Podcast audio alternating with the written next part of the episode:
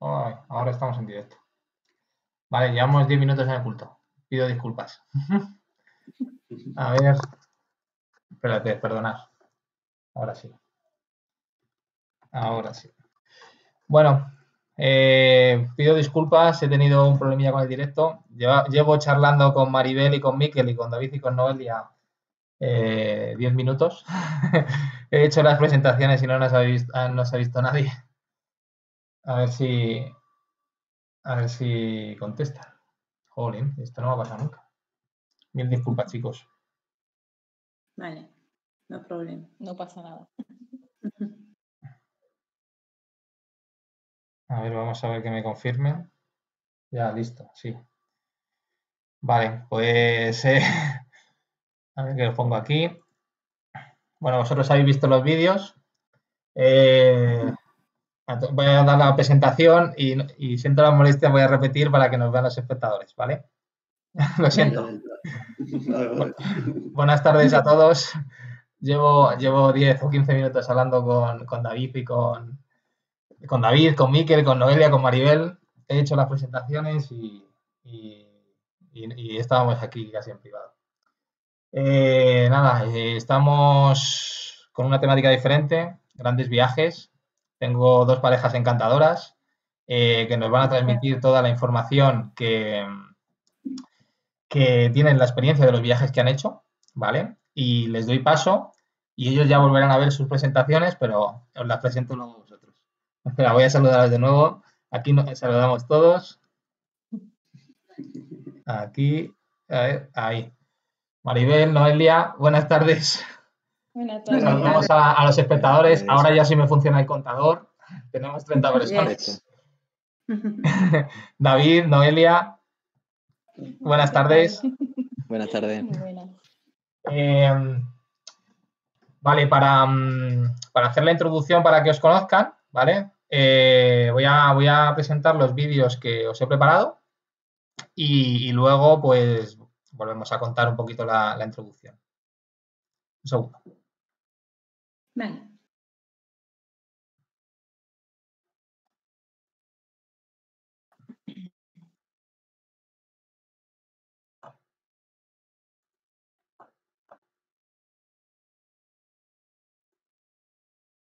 Presentamos aquí a Vidayak Echechuan.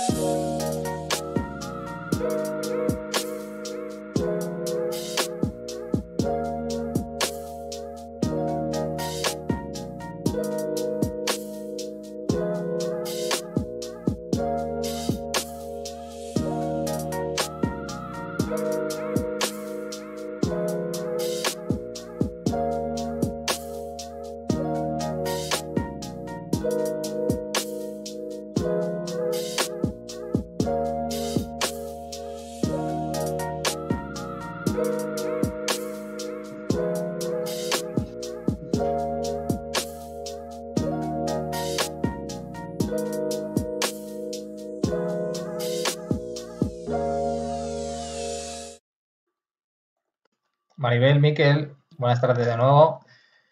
Eh, vuestro blog de viajes, Vidayak Echechoan. Eh, ¿Qué significa? Contarme. Bueno, eh, a la hora de ponerle, pensamos que teníamos que poner un nombre a la, autocaravana, porque era muy largo decir autocaravana siempre. Entonces pensamos que era, que era una casa, nuestra segunda casita, y entonces nos queda eh, casita se dice Chechua, de ahí viene el nombre. Entonces, eh, Vidaya que Chechua quiere decir viajes en la casita. Y para, para darles un poco de vidilla a la gente que nos está viendo, ¿de dónde son las fotos que, hemos visto? De Islandia son todas. Sí. De Islandia. Que de Islandia, sí. Pues vamos a profundizar en esta tarde de ese gran viaje que habéis hecho por Islandia y contarle a la gente cuánto tiempo os ha llevado aproximadamente. Pues saliendo de casa dos meses, pero Dos meses. allí estuvimos ruteando un mes. Un mes allí, do- dos meses en global. Perfecto, pues es. gran temática para hoy y vamos a profundizar con vosotros en ese, en ese bonito viaje que se ve por las fotos. Y ahora voy a presentar a nuestra otra pareja, David y Noelia, de Vámonos a comer el mundo hoy.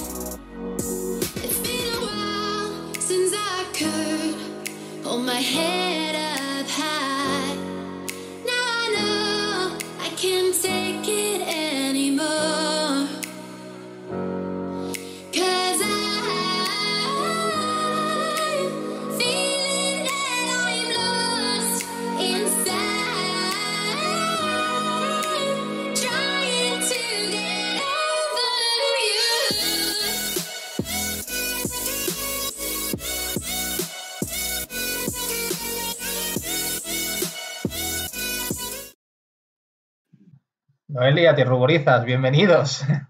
Muchas gracias. Vamos a comernos el mundo hoy. Media Europa, se ven las fotos. Contarnos un poquito, ¿cómo, es este- cómo fue este proyecto o cómo sigue?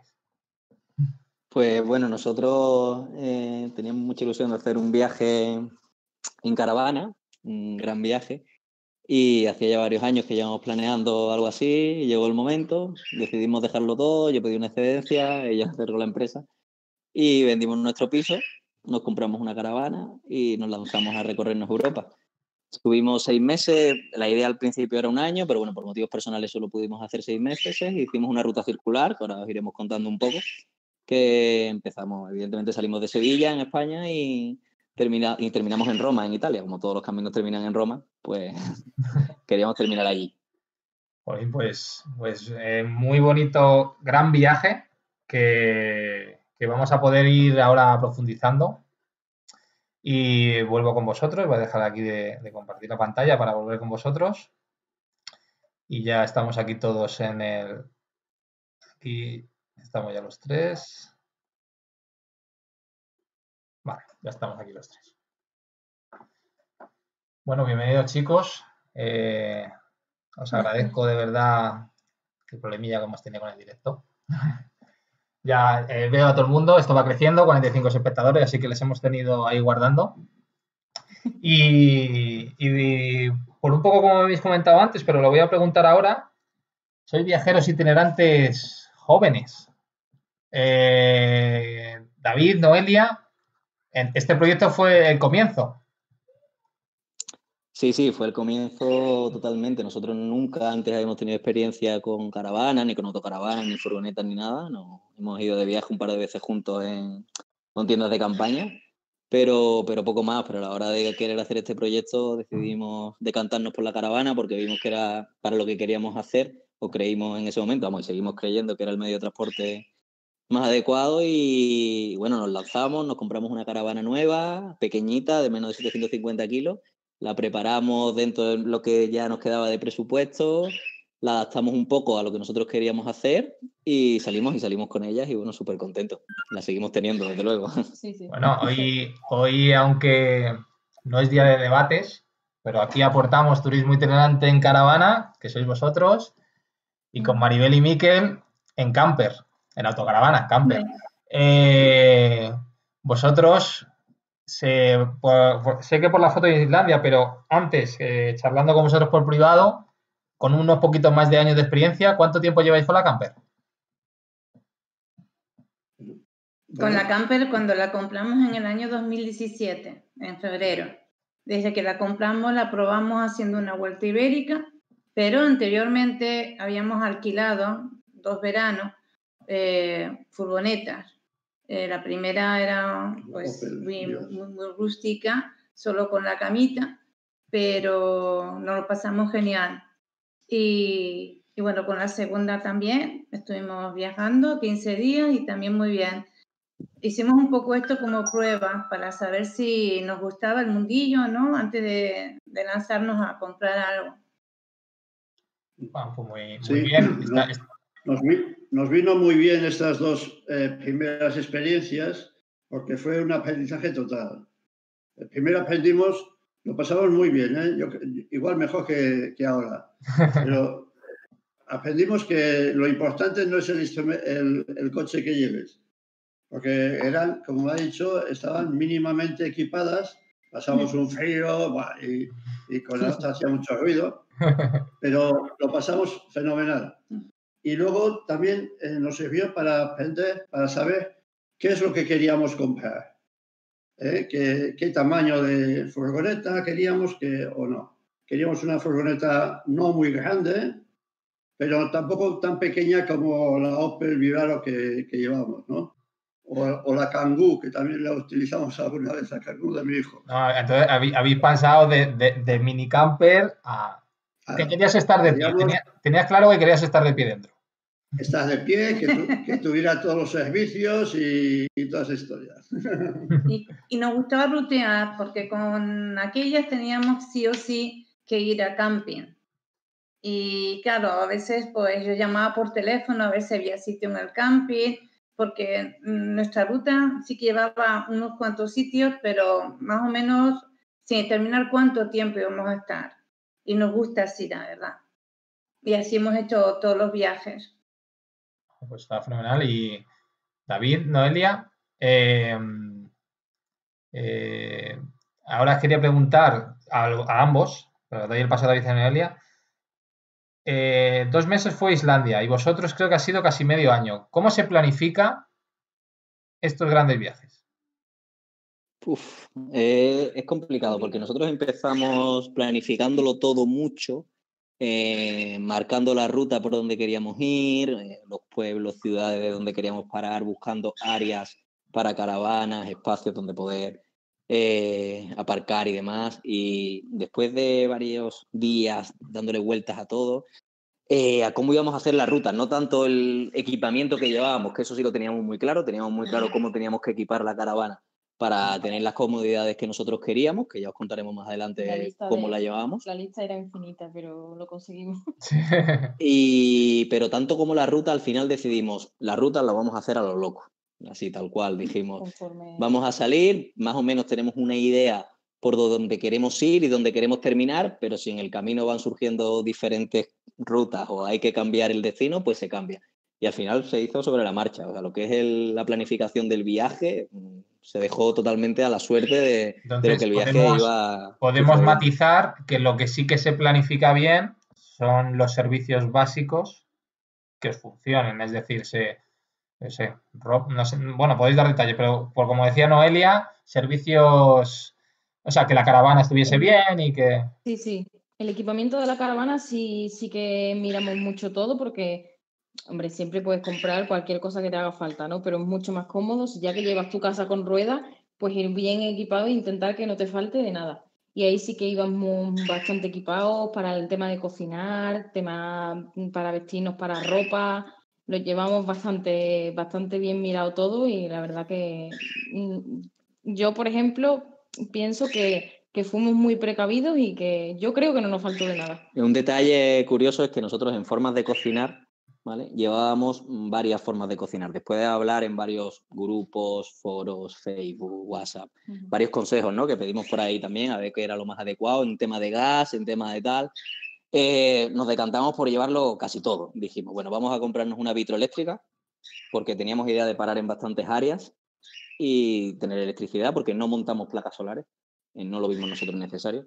Eh, llevábamos equipamiento como para estar, eh, para no estar enchufados a la electricidad, o sea, podíamos estar fuera de camping, fuera de área, y sin placas solares llevábamos baterías que cargábamos esos días que estábamos en área y después nos duraban tres o cuatro días. y para cocinar llevamos vitroeléctrica, el camping gas pequeño, el de la botella de la, más que hay que se conecta en el lateral, el camping gas normal de rueda que viene la botella azul y después llevábamos la, para cocinar en la caravana el camping gas grande, o sea, la bombona de gas azul de grande, porque nos dijeron que los intercambios y tal fuera en Europa era difícil tal. Bueno, pues nos hicimos con una, un par de botellas que llevábamos dentro, pues las botellas de dentro de la caravana las tenemos llenas.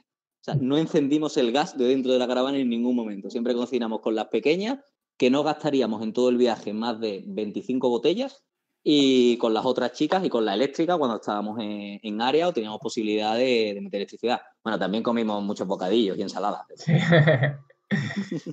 pues, y, y, Maribel, Miquel, dos meses por Islandia, que dices, nos vamos para una isla allí a visitarla. ¿Cómo se planifica? Porque digamos que para vosotros era como un reto. Entonces... El barco es lo que tienes que, que coger desde el principio y eso sí que te marca, ¿no? Sale, salimos el 15 de mayo y sabíamos que el día 26 salía el ferry. Ah. Entonces distribuimos esos días en el camino. Y bueno, y el barco si lo tenés que coger en enero, incluso cuando cogimos el ya las habitaciones, muchas de ellas estaban ya eh, completamente cogidas.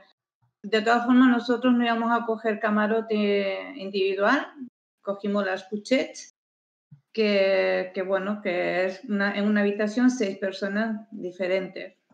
Es lo más barato y la verdad es que muy bien, porque a la postre, pues, conoces más gente, interactuar más. Porque el barco, eh, para profundizar en un viaje a Islandia, ¿cogisteis fecha de ida y fecha de vuelta? Sí, sí, sí. sí, sí. sí. Por, por, precio, entiendo yo, ¿no? Por precio y porque si no te quedas sin, sin sitio. Sin vuelta. Ah, vale. Salen. No puedes improvisar. Claro, salen, no sé si sale un barco o dos a la semana de. de Dinamarca, de Hirschau. Y no hay más. O sea que si no, si no vas a tiempo, te quedas en el muelle. Vale. Pasamos por las islas Feroe también, que son preciosas. Una de las fotos que has puesto sí. es de las islas Feroe esa de las casitas con todo el tejado verde, ¿no? ¿Y qué, qué es una escala? ¿Es una escala o parasteis unos Sí. días? Siempre se, hace escala. Ah, vale. Tú puedes escoger si te quedas o no. El Ah. billete te cuesta exactamente lo mismo. Vale. Pero tú dices, bueno, me quedo tres días hasta que venga el siguiente que me recoja y me lleve. Y a la ida fuimos directamente sin quedarnos a pasar días allí y a la vuelta nos cogimos ya quedarnos en tres días en, en las Islas Feroe. Pero todo eso lo tienes que tener de antes comprado y, y dicho, no, no puedes improvisar. Lo único que tiene que ser como lo has cogido porque se, se terminan los billetes en enero. Y bueno, eh, que me, me, preguntan por aquí, ¿vale? Así ya le doy viveza al directo, ¿vale? Así se agradece. Eh, eh, ¿Cuántos días de ferry son? Es decir, ¿cuántos son hasta Islas Feroe, que he entendido que es la primera escala? Sí. ¿O cuánto sería hasta Islandia del tirón? A la isla Feroe un día y medio, más o menos. Vale. Y otro tanto, quizás menos, de allí a, Islandia. Como tres días, pongamos, sin llegar. Tres días de ida y tres días de vuelta que hay que contar en el viaje. Sí. Sí, sí, claro. Y, Sí. y- y para y ya en Islas Feroe, ¿cuántos días gastasteis o decidisteis utilizar? Tres, ¿Tres también? tres días. Mm. Sí. Eh, ¿Recomendable también? Habláis de Islandia, Muy- ¿no es recomendable? El tiempo fue peor, pero bueno, es el tiempo que hay allí. Nosotros en Islandia tuvimos una suerte bárbara porque tuvimos un tiempo que mejor que en San Sebastián. Eh, pero eh, las Islas Feroe también eh, son, pues hay mucha nubosidad. Perdimos una pequeña excursión que habíamos pensado para una de las islas por el mal tiempo, pero porque el tiempo no fue del todo bueno. Pero las islas son preciosas, con unos paisajes muy bonitos y además que te encuentras pues con la naturaleza y, y bueno, Cajeteras estrechas y túneles eh, estrechos también. si vas con caravana muy grande, muchos sitios no puedes ir. no. No puedo decir. eh, os, iba, os iba a profundizar eso. Preguntan si, mm, si en el ferry se pueden subir autocaravanas y caravanas. Porque aquí también tengo a David y a Noelia vigilando el tema. Sí, Sí, sí. sí, eh, puede. y camiones. Y camiones. Vale. Y, y trailers también. Bicicletas y motos. De Vale. Todo. todo. Todo. O sea, hay gente que va con su bicicleta, hay gente que va con la moto y campers y de todo. O sea, caravanas hay muchas también. Y bueno, en los campings, os digo, eh, no te creas que, que hay muchas autocaravanas. Eh, no se puede pernotar normalmente por Islandia, está prohibido en, en la mayoría de los sitios, aunque alguna vez hemos pernotado, pero porque pensamos que ahí no había problema pero los campings son bastante más rústicos que aquí. Y no creas que ves muchas autocaravanas. La gente, por lo general, dado de que van con 15 días de vacaciones, no se pueden llevar su propia caravana o su propia autocaravana. Entonces lo que hacen es que alquilan coches que ya vienen preparados para poder dormir dentro y con su cocinita y sus cositas, pero son como cangús. Hay otras que tienen en el techo para poner una tienda, eh, pero así como que la nuestra es pequeña, pues yo creo que e- e- éramos los que más grande la teníamos. Y no sé. No, no, muy bien, buena, buena información. Eh, sigo con el chat. Tengo mis preguntas aquí guardadas, por si acaso era, pero esto, esto va. Para, me- me- nos pregunta Beatriz Álvarez para, para David y Noelia, de Vamos a comernos el mundo hoy, que si os faltó espacio para almacenaje en la caravana. Mm, Bueno, eh, yo quizás mm, llevaba demasiada ropa. No, eh, Porque suéltalo, David, a ver, yo creo que se la escucha bien. Suéltalo, el cable. Sí. A ver, habla, Noelia. A ver. incluso, Perfecto. incluso para ropa que llevaba y todo, que llevaba demasiada, demasiada, demasiada, creo que no, no me faltó espacio. O sea, iba todo muy bien organizado, eso sí. En ese espacio tienes que ser muy organizado, si no es una locura. Pero yo no noté falta de espacio y yo estaba encantada, la verdad. A mí No me, no me faltó. Eh, yo creo que en el espacio, Beatriz Álvarez creo yo que sé quién es quien pregunta. si, hubiese venido, si hubiese venido ella, lo mismo hubiese faltado más espacio, porque seguro hubiese traído más ropa. No, pero no, en serio, fuera de broma. Eh, nosotros llevamos una caravana muy pequeña, porque llevamos una caravana, es una Adria Viva 360 DK, ¿vale? Pues de lo más pequeñito que hay ahora mismo así nuevo, y muy simple, es una caravana muy básica, de las más básicas que hay también. Sí. Y no nos faltó nada. Nosotros teníamos eh, la cama que se convertía en mesa comedor y aparte teníamos dos literas. Una de las literas las levantábamos y esa parte lo usamos de maletero. Pues claro, repartiendo el peso, eh, que la caravana quedase, el peso quedase centrado en la caravana y que no hubiese que mover muchas cosas cada vez que parábamos, porque no se trata de decir, oye, lo pongo todo en el medio y ahora cada vez que bajamos tenemos que deshacerlo todo y tal. Repartimos el peso de una forma, tanto como en el centro, atrás, adelante y los laterales, que fuese equilibrada. Sí. Y nada, eh, sobraba espacio. Creo que nos cabía más cosas de las que llevábamos. Y llevábamos cosas porque llevábamos un perro, o sea, no dentro de la caravana, ¿vale? Pero llevábamos un transportín para el perro que estaba en el coche cuando viajábamos con él grande. Pero, tenía que Pero después, cuando parábamos con la caravana, metíamos el transportín dentro de la, de la caravana. Y nada, íbamos los dos, podría haber viajado con nosotros un niño o otro adulto más, que sin Sí. problema. Si no lleva mucha ropa, sí. Bueno, pues está, está bien, está bien transmitirlo, que, que con orden entra todo. Sí, Sí, correcto, sí. con final- orden, con orden. Eso es lo más importante de todo. Da igual lo que lleves, pero Sí, sí, ordenado. tengo alguna fotillo por ahí de cómo estaban ordenadas las cosas y la verdad que sí, era todo un tetri, pero Sí. Miguel, ¿en la camper tenemos el mismo problema o cómo gestionamos el almacenamiento? Muy bien.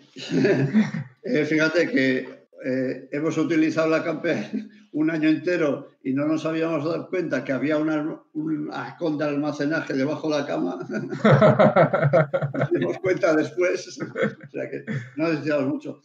No, nos arreglamos muy bien porque en principio eh, la cosa de la comida y eso la llevamos, llevamos muchas conservas eh, de casa. ¿no? Conservas de, de verduras, conservas de, bueno, diversos tipos de conservas.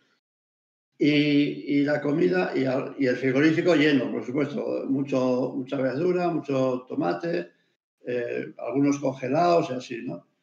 Y nos apañamos bastante bien con lo que tenemos. Eh, compramos pan, como fuera, compramos pan, eh, algo de verdura, bueno. Pero eso nos, nos ocupa no mucho sitio. Y luego esto de cosas tampoco, porque hay armarios para colocar las ropas, aprendes a, a utilizar pocas cosas. O sea, no, no llevamos el traje ni nada, ni los zapatos por si hay que ir a bailar un día. No, lleva la cosa, camisetas y sobre todo camisetas deportivas y, Sí. y Sí, botas eh. deportivas. Eh, hay veces, bueno, es- aunque aporto yo, muchas veces yo creo que a la hora de viajar, con menos se disfruta más. Es decir, si, si hay algo que sí que hace falta, como hablabais de los básicos, pues claro que lo necesitas y lo compras. Pero que muchas veces cuando llevas de más y te sobra, vas agobiado. Mm. Sí, sí. Ya. Nosotros al principio teníamos un poco de, de- de miedo, bueno, no sabíamos muy bien lo que consumíamos de gas, porque a gas va la cocina, la cocina tenemos a gas. Y, y, eh, le pusimos una bombona de propano, todavía no la hemos cambiado. Llevamos tres años y todavía no la hemos cambiado. ¿eh? Mira, aprovecho, aprovecho ahí que me preguntan del gas. Bueno, sé que David ha comentado lo de las botellitas pequeñitas y por Islandia. Entonces, el tema del gas, ¿hay problemas por ahí con las españolas o hay que llevar, digamos, las típicas de camping azules? Pues no lo sé, yo eh, no me he fijado mucho, no me he fijado mucho porque eh, nosotros llevamos la, la boquilla española y, y algunos sitios he mirado a ver si hay, por si hubiera que, que poner, y no veo bombonas de, de esa boquilla normalmente. Habría que buscar pues, algún acople, alguna cosa que, que se pueda utilizar. Pero ya te digo, lo que hago es pesar la bombona antes de salir y digo, aquí hay todavía media bombona, ya está, con eso ya. Bien, es verdad que no hacemos guisos. eh, hacemos- usamos la cocina para calentar leche y para calentar dos cosas. o sea. Claro, claro. Pues bueno, sigo con las preguntas. Eh, Lulu Leoilla, y va para los dos porque sé que también tenéis toda su experiencia. ¿Qué país de Europa o a David y a Noelia eh, os enamoró o os sorprendió más? Polonia. Sí, sin duda. Para mí el que más. con para diferencia, David con mucha también. diferencia. Del resto, Polonia nos encantó. Polonia tenía todo lo que nos gusta a nosotros porque, bueno, también es verdad que nos gusta mucho la naturaleza. Sí. ¿vale? Entonces, mm, uno de los destinos que queríamos ir sí o sí era en la frontera con Polonia y Bielorrusia. Hay un pueblecito que se llama Bieloweiza, que es donde está la última reserva natural que hay bisontes en, en Europa. Y en libertad, claro. Y íbamos en- con ese destino marcado en la cabeza y la verdad que, que nos encantó. Polonia, o sea, tanto Bielorrusia como Cracovia. Varsovia, nos encantó, gente muy especial, mm, nos trataron súper bien, sin Sí. problema con la caravana. Bueno, no hemos tenido problema con la caravana en ningún sitio de Europa, pero allí todavía más fácil, los accesos para parar, para todo. Mm, Como país me quedo y como volvería otra vez sin dudarlo, sería a Polonia. Sí. Y, Ya nos una y- idea. y Maribel, ahí no habéis llegado, Maribel, Miquel, allí a Polonia no habéis llegado.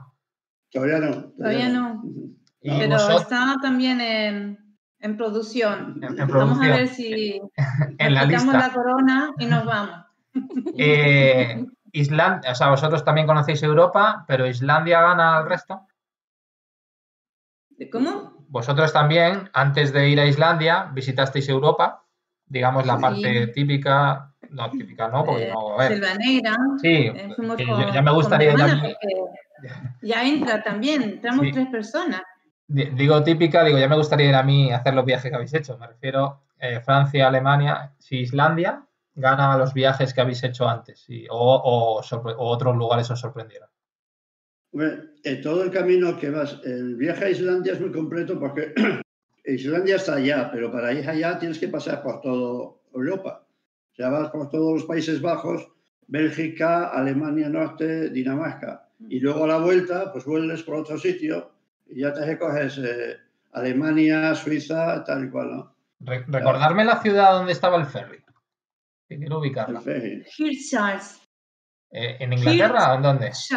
Hirtshals. en Dinamarca. Ah, en Dinamarca, ya está, vale, pues Dinamarca, Dinamarca, vale, pues es que, claro, es que pensaba que se iba desde la costa francesa o algo así. No, pues ya me, lo- ya me lo No, desde- es el único ferry que sale para Is- Islandia. A ver, bueno, madre mía, pues, pues sí que, sí, hay, hay medio viaje, hay medio viaje, estoy arriba. Y luego volvimos por Alemania también visitamos amigos, porque tenemos amigos que también hemos hecho en otros campings, cuando estuvimos en Bretaña o en la Alsacia, y entonces nos invitan luego pues para visitarles y lo hemos pasado muy bien. ¿Visteis muchas matrículas españolas? No, No, que no. Nosotros No, no, no. tampoco. Nosotros una vez pasado Alemania, vamos a decir. Sí, ya en la parte de Polonia. O sea, creo que no, no vimos ni una matrícula española, ni de autocaravana, ni de caravana, ni de coche. Y me sorprende porque, a ver, si hay una distancia, eh, no hace falta estar seis meses de viaje. Yo creo que un viaje a Polonia con un mes eh, Si vas para allá, eh, haciendo paradas simplemente para dormir y cam- cambiando el piloto del coche. Eh, yo creo que en cinco días, ida cinco o seis días vueltas, tienes allí para estar 10, 15 días recorriendo Polonia.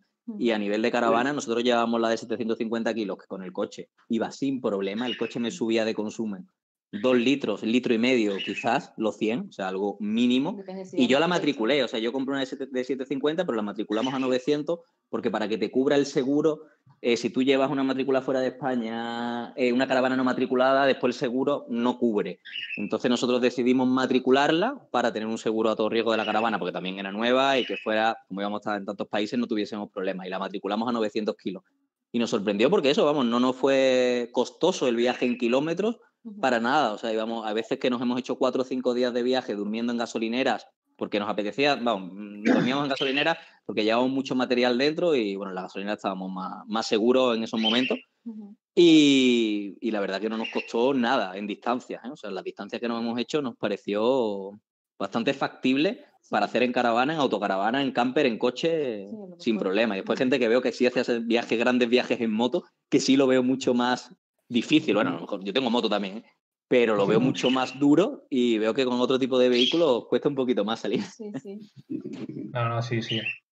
Pues tengo aquí, voy a aprovechar, está entrando mucha pregunta de la gente, pero tengo aquí dos preguntas que, que he indagado sobre vosotros y que quiero hacerosla. Eh, para eh, Maribel y Miquel, la- son particulares. Hemos visto en una foto que hay un libro. Ah, sí. Es que ¿Qué significa? Bueno, Cuenta- cuéntaselo a la gente y, y promociona, promociona el tema. Bueno, pues cuando, cuando viajo me gusta escribir todas las noches que lo que hemos visitado, que, porque me ha gustado, o sea, escribo todas las noches mi libro de bitácora. Y cuando os mandaba a la PECA alguna foto, eh, me aconsejasteis que lo documentara para que a su vez, si alguna vez quisierais ir, pues tener un documento anterior. Y bueno, pues decidí hacer el blog eh, porque en mi, en mi trabajo eh, llevaba el blog de los alumnos, también he llevado el blog del equipo de correr y bueno, digo, no es difícil esto. Pues nada, como ya lo tengo escrito, pues solamente es pasarlo. Y a mí me ha servido pues, pues para revivir el viaje. La verdad es que mm, lo escribes en ese momento, pero cuando lo estás pasando al blog, te vas acordando de todo el viaje otra vez. Y de Recuerda- aquella- recuerda- algunas anécdotas. Recuerda el nombre del blog que lo vas a decir mejor que yo. Di el nombre del blog. Bidayak Echechoan. Eso es. Eso en Google. Viajes en la casita. Y bueno, y, y- y a raíz de, de la peca, bueno, a raíz que la he picado a Maribel, pues va a empezar también a publicar por Instagram. Para que, Sí, para que ayer llegue más gente. la cuenta. Porque ya que me dijiste, digo, bueno, a ver si. Mira, y, y esto lo tengo clar- cla- clarísimo. Aquí en la peca empezamos con caravana y aprendiendo sabemos de todo. Es decir, sí, entramos al grupo que entras a informarte de algo de la caravana y, y luego al final, pues eso, acabas aprendiendo como yo. Yo nunca había publicado en YouTube. Eh, eh, con David, cuando él empezaba su proyecto, que sé que hablábamos un montón, eh, pues todos los bricos que ha hecho, pues tú ahora mismo pues te animamos a que publiques en Instagram. Si esto es- son experiencias, son experiencias Pues para seguir sí. mejorando. No, también es por darle más visibilidad. Yo he estado viendo el blog y es muy bonito. Pero hoy en día las redes sociales mandan, entonces por eso te he dado ese pequeño empujón, que en el momento que le pillas el truco, vamos, va- vas a ver que te va a gustar, vas a ver que te va a gustar. Así, bueno, y la- también eso, la podéis seguir por Instagram, que tendrá, tendrá pocos seguidores. Vamos a comer, bueno, vamos o vámonos, porque yo he visto ahí. Vamos, vamos, vamos a comernos el mundo hoy. Sí, ahí he cometido una errata, me he fiado, me he fiado ahí de una publicación mal. eh, que tenéis muchísimos seguidores. Y cambio de tema, que es la pregunta que os iba a hacer a vosotros. Yo sé que vuestro proyecto no solo era viajar por Europa. Teníais eh, una historia, bueno, se puede decir que había un objetivo detrás. Contarnos. Sí, a ver, nosotros en principio, eh, el viaje era, en principio y en final, el viaje era un viaje personal, de realización personal, ¿vale? No iba con ningún otro fin, gran fin dentro de, de lo que queríamos hacer. Pero aparte de ese viaje personal, decidimos introducir algo más, porque como iba a ser tanto tiempo, dijimos, bueno, pues en tanto tiempo podemos aprovechar un poquito más. Y queríamos llevar algunos proyectos sociales. Entonces estuvimos montando un proyecto social que se llamaba Nadie sin saco, que queríamos repartir sacos eh, térmicos a las personas sin techo, según los países que fuésemos pasando y demás. Y bueno, hicimos algunas entrevistas en radio. Finalmente no se consiguieron patrocinadores, pero nosotros compramos sacos eh, a título personal y hemos repartido sacos a título personal, ¿vale? Como cosa personal. Y después, bueno, queríamos también mostrar un poco lo que era el turismo con, con mascotas, con animales, que se puede hacer viajes perfectamente, tanto en caravana, autocaravana, camper, eh, con tu mascota y nosotros no hemos tenido ningún tipo de problema, Sea del tamaño que eh, sea, del tamaño en ningún país, en ningún sitio, en ningún área. Bueno, hay algunas puntuales que no puedes entrar con animales y eso sí tienes que buscarlo un poco más, pero hemos paseado por el centro de París, hemos... Sí, pues bueno, si nos cogió un poco de calor, tal, pues imagino que, que cuando vas con mascotas te tienes que adaptar también un poco a, a las temperaturas, ¿no? Nosotros no teníamos aire acondicionado en la caravana y evidentemente teníamos un termómetro con la humedad y a la mínima que hiciera de calor, la- venía siempre con nosotros, algunas veces se ha quedado en la caravana, pero si hacía un poquito de calor, que nos cogió la ola de calor grande esta de Francia, que se habló tanto, que era donde más calor ha hecho en los últimos años en París, pues nos cogió, nos cogió allí. Y claro, pues con el perro pues teníamos que estar por la calle a la sombra pasando esa- esas horas, pero quitando eso, vamos, mm, yo es que para mi mascota es como un hijo y va con nosotros a todos lados No, no, es normal. pero ha es normal. estado súper bien. Y después recalcar que, bueno, muchas veces se dice que en Europa las mascotas es mucho más fácil para según qué cosas y tal. Yo después de este viaje, España estamos también avanzados con las mascotas. ¿eh?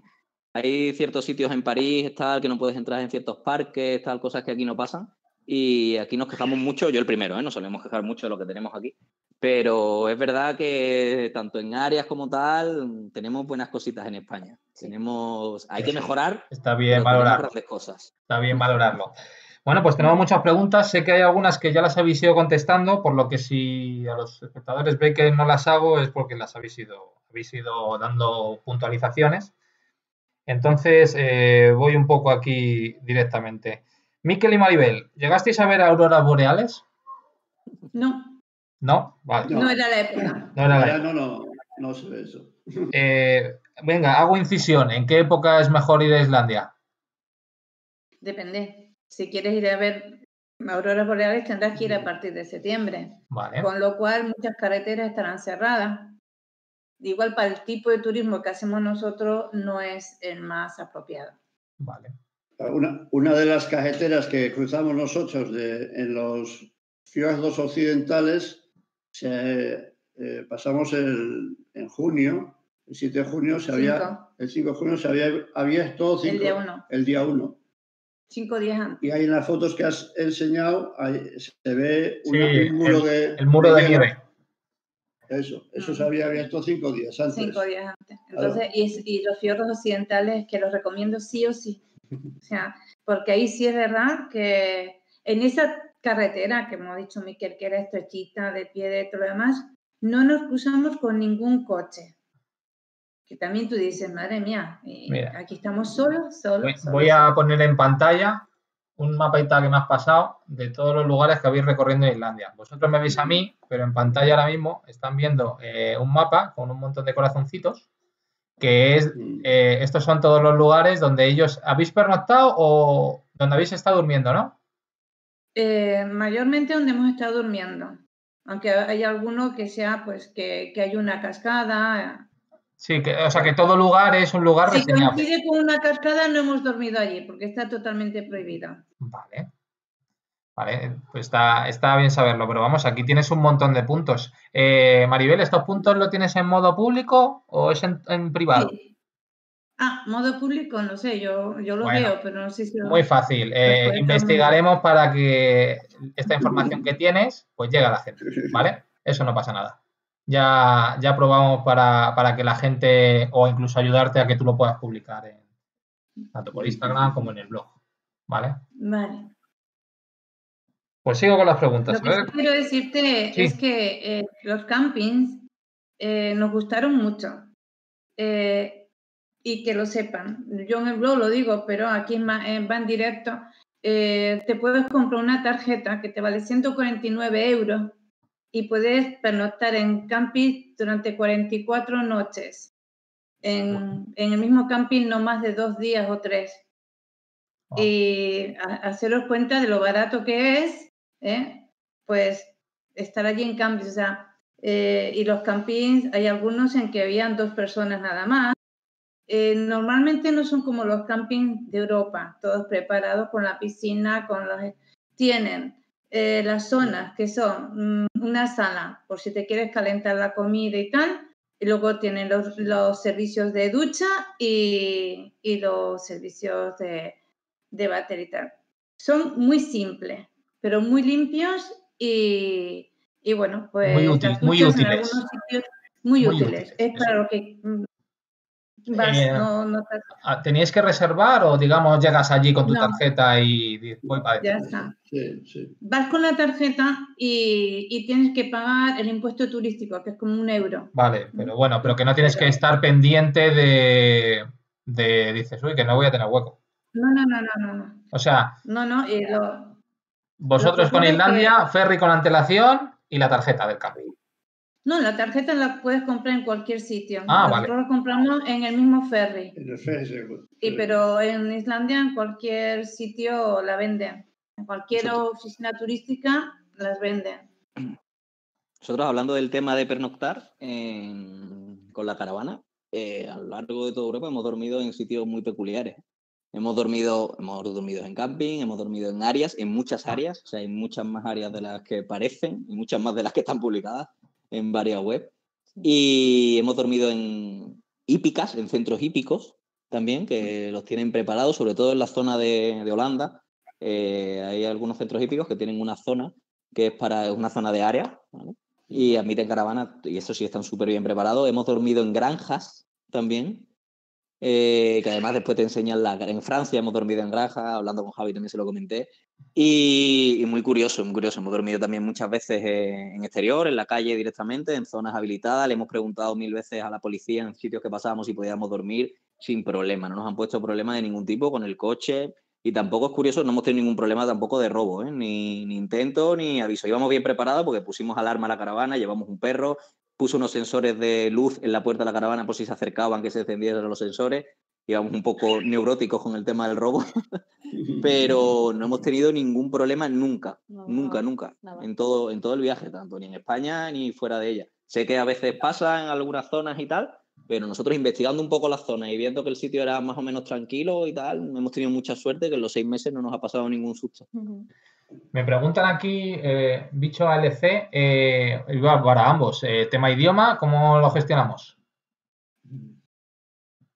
Nosotros Noelia. todo inglés, todo inglés. Hablamos mm, en cualquier sitio de Europa con nuestro inglés, un poquito más fluido o menos, pero todo inglés. Y es verdad que al final, algunos más, otros menos, pero siempre mm, tengas un nivel de inglés más alto o más bajo, siempre intentas entenderte. Si a lo mejor no te sale una palabra con señas o, o de, de cualquier manera, al final te entiendes. Pero bien, nosotros con el idioma no, no tuvimos ningún problema. No. Claro, en Europa, Sí, es bastante más global. turístico y tal, al final te entiendes bien. O sea que nosotros sin problema. Miquel, Sí, Maribel, sí. is- islandés, ¿cómo en, lo en trabajamos? Europa, como han dicho, en Islandia también, yo no, ¿eh? ella es la que habla inglés. Y no hay problema. Yo escucho en inglés, pero ella lo habla. Bueno, Lo escucho y no lo entiendo. esto, esto, esto va de repartir tareas. Sí, haga una prueba de inglés ahora, verás. pero en Islandia no hay ningún problema. Hablan mucho, todo el mundo habla inglés. Sí. Porque tiene mucha influencia americana. Está- América está ahí mismo, Estados Unidos. Tiene mucho Hay turismo, mucho turismo. estadounidense.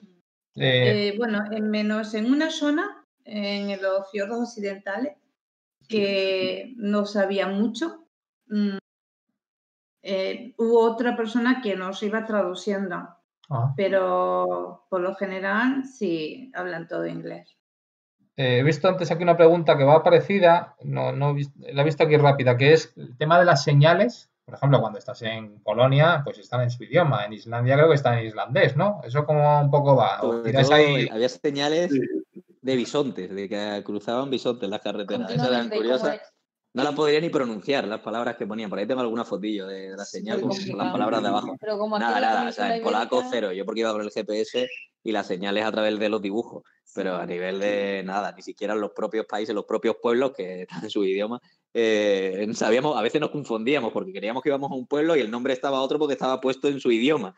Y no sabíamos Claro. que estábamos en el pueblo que estábamos buscando. Lo único que sí que es verdad que me gustaría comentar, que nosotros nos descargamos una aplicación, no recuerdo ahora el nombre, eh, que bueno, hacías una foto y sobre la marcha te, te traducía. Entonces ahí en Polonia, por ejemplo, sí que nos sirvió bastante, porque claro, nos íbamos a lo mejor a las 3 de la mañana a buscar bisontes y a buscar animales en libertad, porque está todo súper natural, puedes pasear tranquilamente, que aquello es una pasada. Y nos topamos con un cartel en la frontera, cerca de la frontera de Bielorrusia. Y claro, y ahí ya vimos un poquito de peligro y dijimos, mejor no pasar este cartel.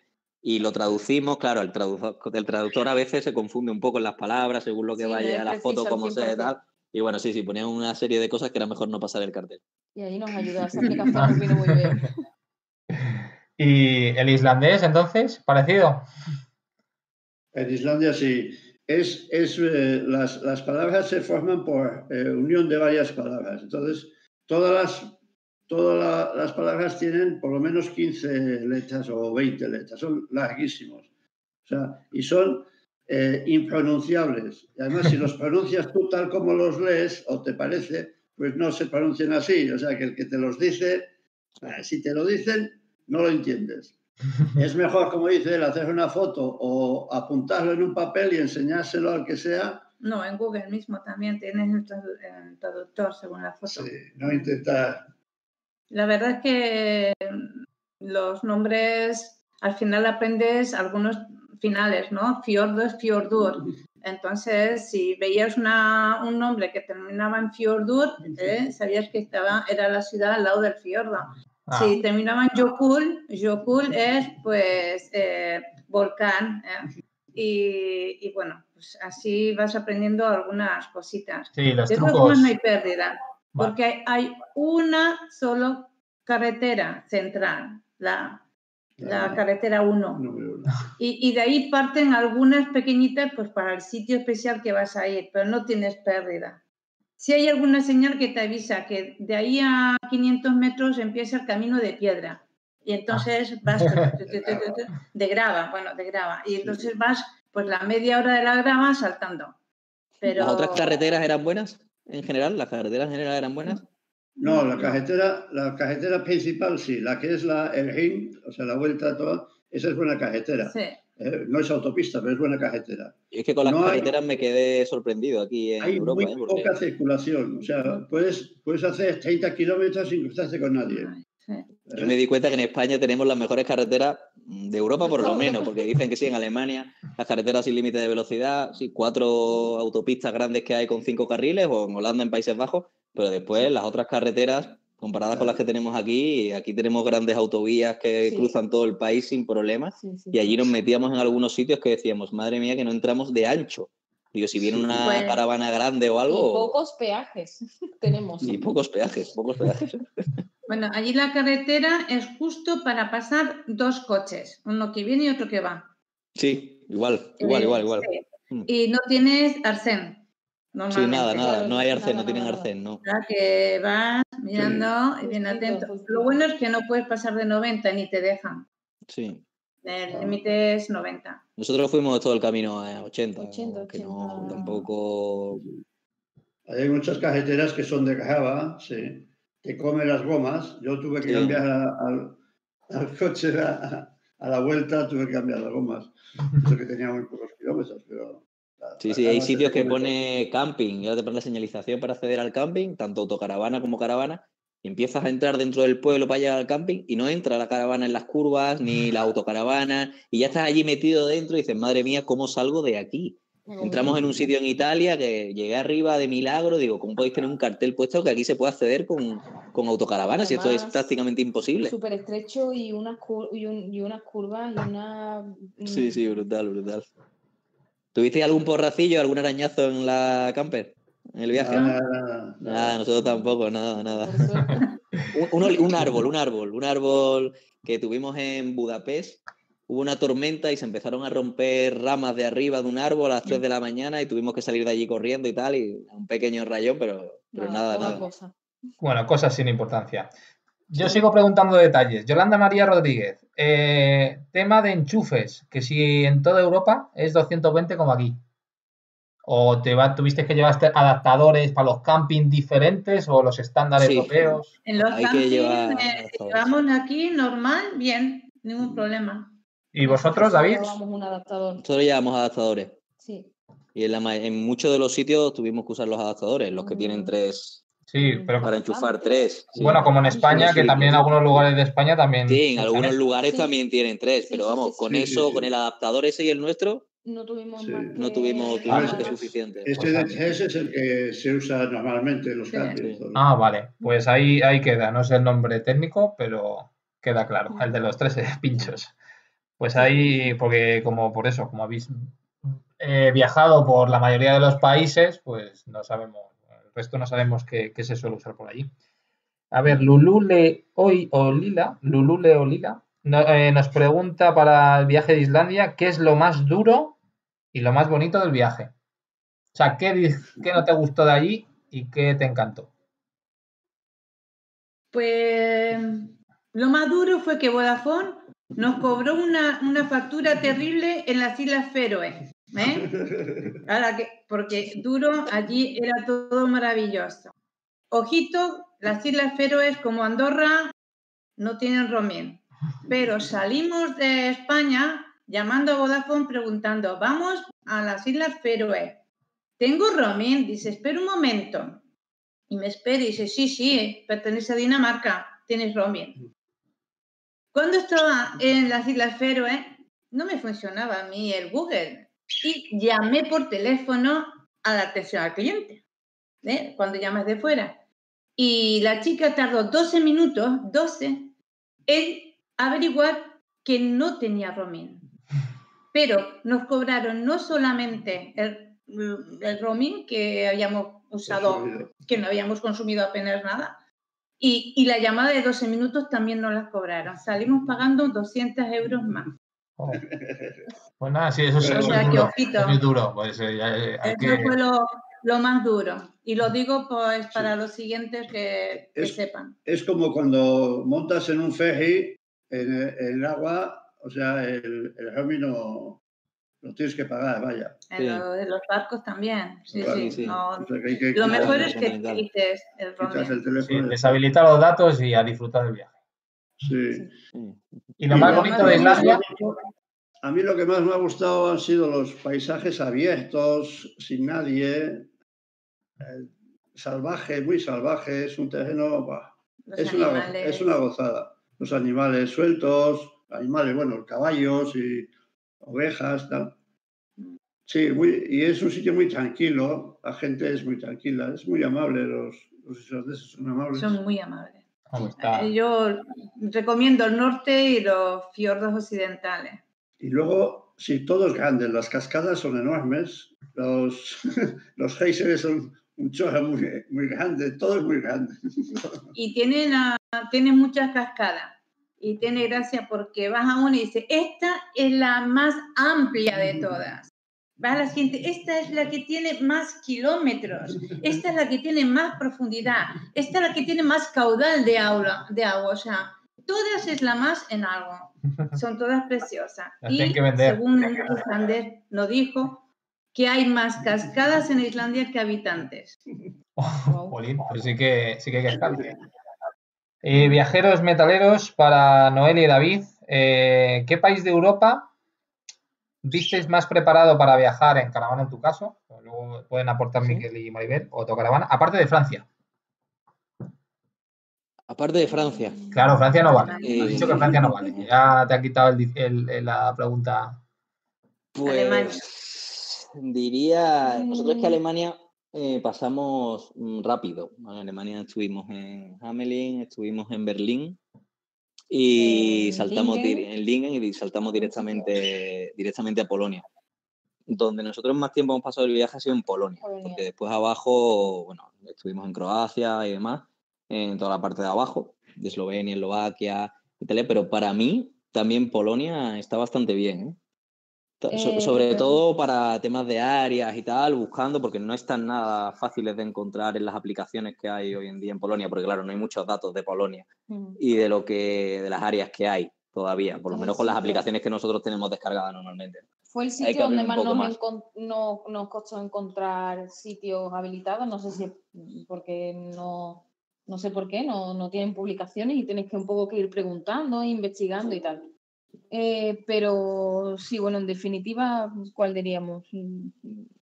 Si tuviésemos la facilidad que a través de una aplicación, para mí Polonia, porque Vale, si sí, que- en Polonia, digamos, que que- realmente hay, Que en Polonia está escondido, Sí. digamos, la información que te escondido, cuesta. sí, para Eso. nosotros. Quizás Eso. para los polacos seguramente no, porque Claro. tendrán acceso a sus propias aplicaciones que tengan allí donde están las áreas y tal. Pero una vez que te informas un poco preguntando a la gente de allí y tal, hay un millón de sitios muy bien muy de bien. precio, muy bien de precio. Y equipadas muy bien. eh, muy equipadas muy limpias. bien, muy limpias, porque otra cosa que he visto en muchas que hemos estado, pues que bueno, carecen un poco de limpieza a lo largo de Sí. algunos países que es los que hemos estado Y, y mira, no y estaban muy llenas. engancho con esto. ¿Y había seguridad en Polonia? Nos pregunta María Reyes si os encontrabais Ah. seguros en Polonia. Totalmente, sí, totalmente. sí, Sí, sí. sí. Súper Eh, tranquilo. Súper tranquilo. En otros sitios de Europa peligro donde se supone que hay más eh, tranquilidad y seguridad, yo me he sentido menos segura. Sí, sí, Polonia. yo peligro cero. Nada, en nada. Polonia, Nada, sin problema ninguno. sin problema. Eh, dicho en Alemania, pero en todos los países que hemos visitado, las ciudades son como que no. O sea, tienes que buscarte áreas que estén o campings que estén cerca de la ciudad.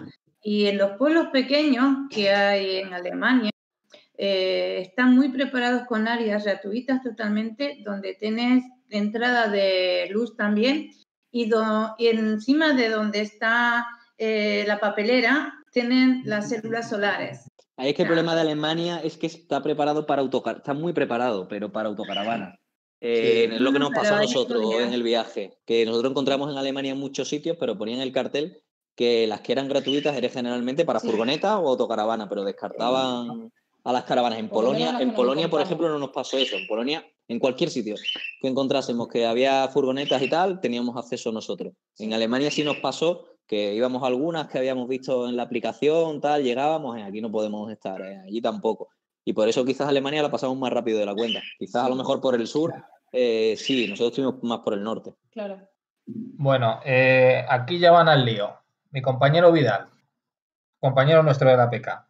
Presupuesto. Para hacer Islandia, Bueno, ¿cuánto necesitamos? Y, y- y Noelia y David vais ahí haciendo cuentas del vuestro. bueno, el billete de, del ferry nos salió 2.200 euros a los dos y de vuelta pasando por las Feroe y con comidas en el self-service, Vale. Que las tienes que coger cuando coges el billete. Eh, ¿Puedes comer en el ferry si no es en el self-service? También, porque también tienes pizza, tienes otros menús. Pero el self-service es solamente si lo has cogido cuando compras los billetes. Y, y luego, eh, muy barato la cuestión de dormir, ya te digo, 149 euros fue lo que nos costó durante un mes. Yo, yo voy eh, aquí sumando. Tú, tú sigue, yo, yo voy aquí sumando. Y, y bueno, nosotros la verdad es que gastos no hicimos mucho mm, porque es muy caro Islandia. Y llevamos toda la comida principal, la llevamos nosotros. Eh, ¿Qué gastábamos? Por lo típico, el pan, los huevos, la lechuga, el tomate, las cosas que te hacen falta, pues así. Y solamente una vez, una vez solamente comimos fuera, que yo ya me había enterado porque mm, estuvimos con un alemán que era chef en Suiza y dice, no iros a los restaurantes. Ayer me he tomado una pizza ¿eh? que me costó 25 euros y no pude comérmela entera porque estaba asquerosa. Eso fue lo que dijo. Y entonces dije, bueno, pues paso. Lo que sí está muy bien son los chocolates con tarta. Y no son tan caros. Bueno, mm, mirando en España, ¿no? ¿Cuánto te puede salir un chocolatito con una, una tarta? Pues más o menos parecido. Y eso sí que hacíamos de vez en cuando, pero la comida, una vez, una que hicimos solo fue en Hofen, que está en los fiordos orientales, que no habíamos enterado que allí la langosta era buenísima. Bien, pues fuimos, y, pero no fuimos al restaurante, porque el restaurante era carísimo. Entonces nos metimos en la posada, más o menos, y allí nos pedimos un- una crema de langosta y una pizza de, de langosta que nos salió con la cerveza y el zumito 54 euros. Joder, con Islandia. ¿eh? Y eso era lo barato. Ahora, sí estaba llenito de langosta y estaba muy bueno. Y, digo, no es y- y recomendable nos queda, digamos, la gasolina. ¿Cuántos kilómetros se hacen? Eh, ¿Cuánto estimasteis en gasolina? Porque a- ahora mismo llevo unos 2.500, por lo que habéis contado. Yo hice, dime, Que ahora mismo llevo apuntado 2.500. Me falta la gasolina. bueno, mira, eh, eh, no, no tengo aquí, lo tengo No, calculado. no, un tengo- poco, un poco. San Sebastián. Sí, Mira, hicimos en, en total, entre ida y vuelta y con todo, hicimos unos 10.000 kilómetros. 10.000 kilómetros. Pues Sí. que, que echen cuentas y ya está. Esto sí, este, el cacharro nuestro gasta entre 8 y medio, 9 por ahí. Vale, pues entonces para, para los compañeros que nos están viendo, así a grosso modo, el ferry es un pastizal. 2.200 2.200. Con las dormir es muy barato y luego 10.000 kilómetros de gasolina. Y. Pues el, Ah. el gasoil es más barato en las Feroe que en Islandia. buen detalle. Así que a la ida o a la vuelta, que- y es más barato en las Feroe que luego en Dinamarca. Vale. O sea, que llenan las Feroe. No, no, si vais a quedar aquí como consultorios expertos para estos viajes. Y para eso está. David, Noelia. Y ahora una cosa, Ah, dale, resulta di. que ahora el- el, eh, ha, ha- bajado eh, la corona islandesa, porque la miré el otro día, y ha bajado. Antes nos costaba 125 coronas, era un euro, y ahora son 158. O sea que ahora, mira, ahora Va mucho mejor. más barato. Ah, una, una nota sobre la gasolina. La mayoría de las gasolineras Ah, son automáticas. Mm, No hay sí. ningún empleado, simplemente hay que ir con una tarjeta, tienes que llevar tarjeta, una tarjeta de, de pago, vaya, de crédito. de crédito y sacar con lo que necesites de ahí. Vale. No hay empleado. Vale, vale, pues ahí, ahí queda. David, Noelia, no sé si al principio me dijisteis cuatro meses, seis meses, no lo recuerdo. Sí, hemos ¿Cuánto- estado una cuánto media de seis meses, porque contamos, ¿Cuánto? contamos desde que salimos a hacer la prueba realmente. Nosotros ya empezamos con la prueba que estuvimos 15 días y después estuvimos cuatro meses y pico fuera de España, pero dentro de España también estuvimos un mes y algo. Claro. Al final fueron unos seis meses de viaje. Y nosotros, pues eso, hemos hecho, eh, vamos a empezar por la gasolina, por el final de ello. Hemos hecho 16.000 kilómetros aproximadamente, lo tengo por ahí apuntado, 16 y algo. A una media del coche con la caravana consumía unos 50 y algo euros eh, cada 500 kilómetros, a los 1.000 son 100, pues son unos 1.600, 1.000 se vamos a poner 1.800 de gasolina, ¿vale? En los seis meses, en los 16.000 kilómetros. coche consume poco porque me subió un litro y pico. El coche consume 5 litros y medio, 6, más el litro y algo eran 7 litros los 100. Teniendo en cuenta que íbamos a 80, claro, el consumo bajaba más. Ujú. Y, y nos hemos encontrado con pocas pendientes. Mm, Creía que íbamos a encontrarnos con bastantes más pendientes de subida. Sí. Mm, De hecho, más al salir de España, donde nos hemos encontrado más pendientes que después en el resto de Europa. Quizás por la ruta que hemos tirado nosotros, que ha sido Claro. algo más llana. Pero es verdad que quitando Italia, que sí, en Sí, Italia nos Italia sí. encontramos con bastantes peajes, bastantes, bastantes peajes y bastantes cuestas, pero el resto, y Eslovenia, pero el resto nada, el resto ha sido bastante llanito. Y eso, en gasolina, pues podemos poner unos 1.600, 1.700. Después el gasto men- mensual, porque claro, nosotros como poco tanto tiempo, nosotros hacíamos un gasto al mes. pues, es casi como vivir, ¿no? Sí, Pues nosotros teníamos el, el mismo gasto que viviendo, que una, vamos, que viviendo, cada uno viviendo tiene un gasto, puede tener un gasto u otro, ¿no? Pero una cosa media entre comida, teniendo en cuenta que no tienen niños, evidentemente si vas con niños el gasto varía, que nosotros nos adaptamos mucho en el viaje también a, tampoco nos poníamos muy exigentes con la comida ni con nada, eh, teníamos un presupuesto para área cada día entre 10 y 12 euros como máxima, mm, que eran unos 300 euros, 350 al mes entre camping y áreas, que sí que lo cumplimos. Después teníamos para comer eso, otros 200, 300 euros. Comprábamos mucho en supermercado y para hacer comida. ¿vale? Sí. No comíamos casi nada, casi nada afuera. Estábamos hablando de 600, 700, vamos. Y después algo que teníamos para ocio, museos, eh, alguna cosa especial, que tampoco hicimos mucho porque éramos conscientes que íbamos un viaje muy largo y no podemos hacer todo lo que nos gustaría hacer en un viaje tan largo. Y no podemos entrar en todos los museos. Bueno, hay muchos museos que son gratuitos, pero los de pago, hacer actividades que nos gustaban, muchas actividades deportivas, eh, escalada, rafting, etcétera, que, que le hicimos, algunas, pero no todas las que nos gustarían. También Y pusimos otro pequeño presupuesto variado, pero una media como, como el vivir en, en una comunidad normal de España, entre alquiler y tal, que te puede ser, ajustándote mucho, 900, 1000 euros, ¿no? Más o menos al mes. Ajustándote mucho, ¿eh? Que después se me echan encima. No, no, pero también es entendible que tanto el viaje de Maribel y Miquel pues es específico que se puede adaptar a unas vacaciones de dos meses. Claro. El nuestro es, es, digamos, ya tras, traspasarlo un poco a la vivencia, vivencia diaria, es decir, se está ya Claro, es como una Es vivir, como vivir día a día, claro, claro. Sí, Pero sí, no se nos fue al mes más de 1.300 aproximadamente. Sí. Mm, Entre una cosa y otra, entre gasolina y tal, muy justitos, ¿eh? Que después, que es verdad que nada más que vayas con niños y sientes en cualquier sitio a comer son 60 euros. Nosotros eso no lo hacíamos. Claro. Nosotros con 60 euros comíamos cuatro días. Entonces, claro, eh, ahí sí teníamos Sí. mucho, mucho ahorro. Claro. ¿Sabes? Y después en gasolina, pues también, la gasolina me sorprendió, fue bastante poco, ninguna avería de coche, ninguna avería de caravana. Claro, A también eso, en mira, eh, eso, eh, que os no estoy hay metiendo una pregunta que hay aquí, que si teníais ambos plan B ante averías. Sí, sí, Sí. llevábamos plan B. A ver, el primer plan B era mi caja de herramientas. O sea, yo llevaba una gran caja de herramientas. Ella llevaba ropa, yo no llevaba ropa. No, no por nada, no sé por qué. Ella me decía, ¿por qué no lleva ropa? Después la eché de menos. Me tenía que poner la misma camiseta cinco días. Pero debería haber cogido más ropa. Pero llevaba muchas herramientas que la mitad tampoco las usé. O sea, es verdad que cogí herramientas para nada. Lo Me suyo era más dijo, útil que lo mío, pero... no, no, yo no, alguna noche pasé frío, ¿eh? O sea, no, no creas. Pero no, ella preparó muchas cosas de la caravana se ponía mi también. ropa también. Y y yo me, me ponía su ropa, o sea, lleva- llévala tú toda que me la pongo. Y llevaban muchas herramientas que nos podían ser útiles. Eh, voy a decir tonterías, ¿vale? Pero parecen tonterías, pero no lo son. Sí usé la cinta americana, es clave para muchas cosas dentro de la caravana.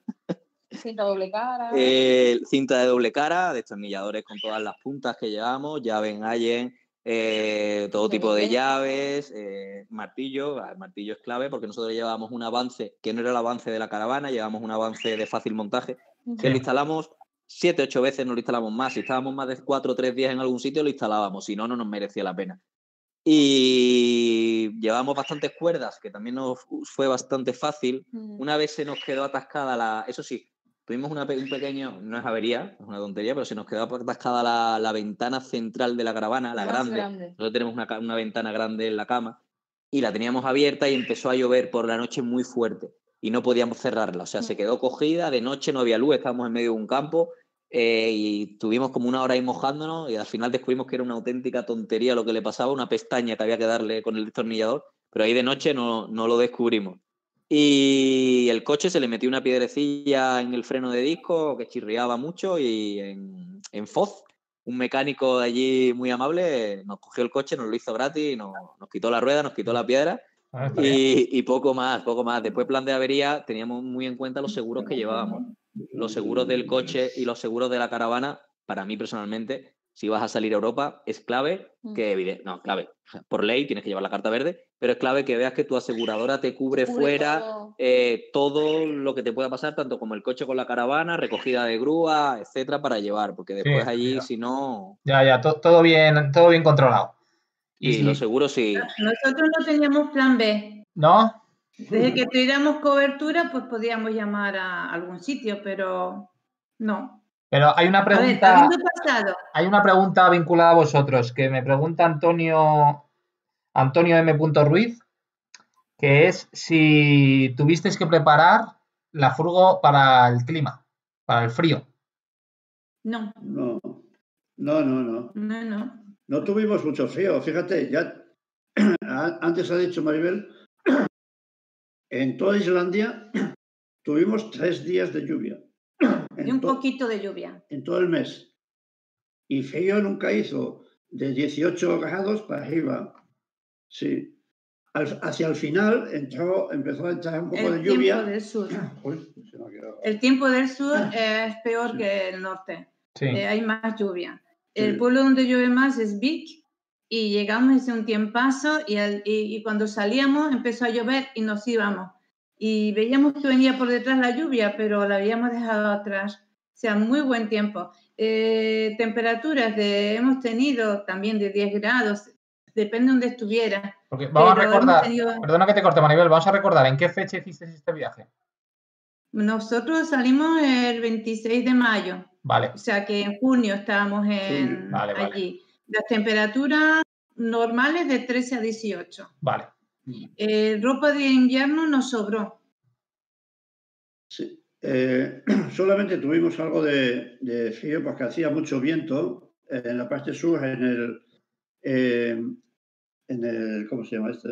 En Yokur Salón, Sí, donde el, el glaciar desemboca eh, en, en el, mar. Y Yokur Salón.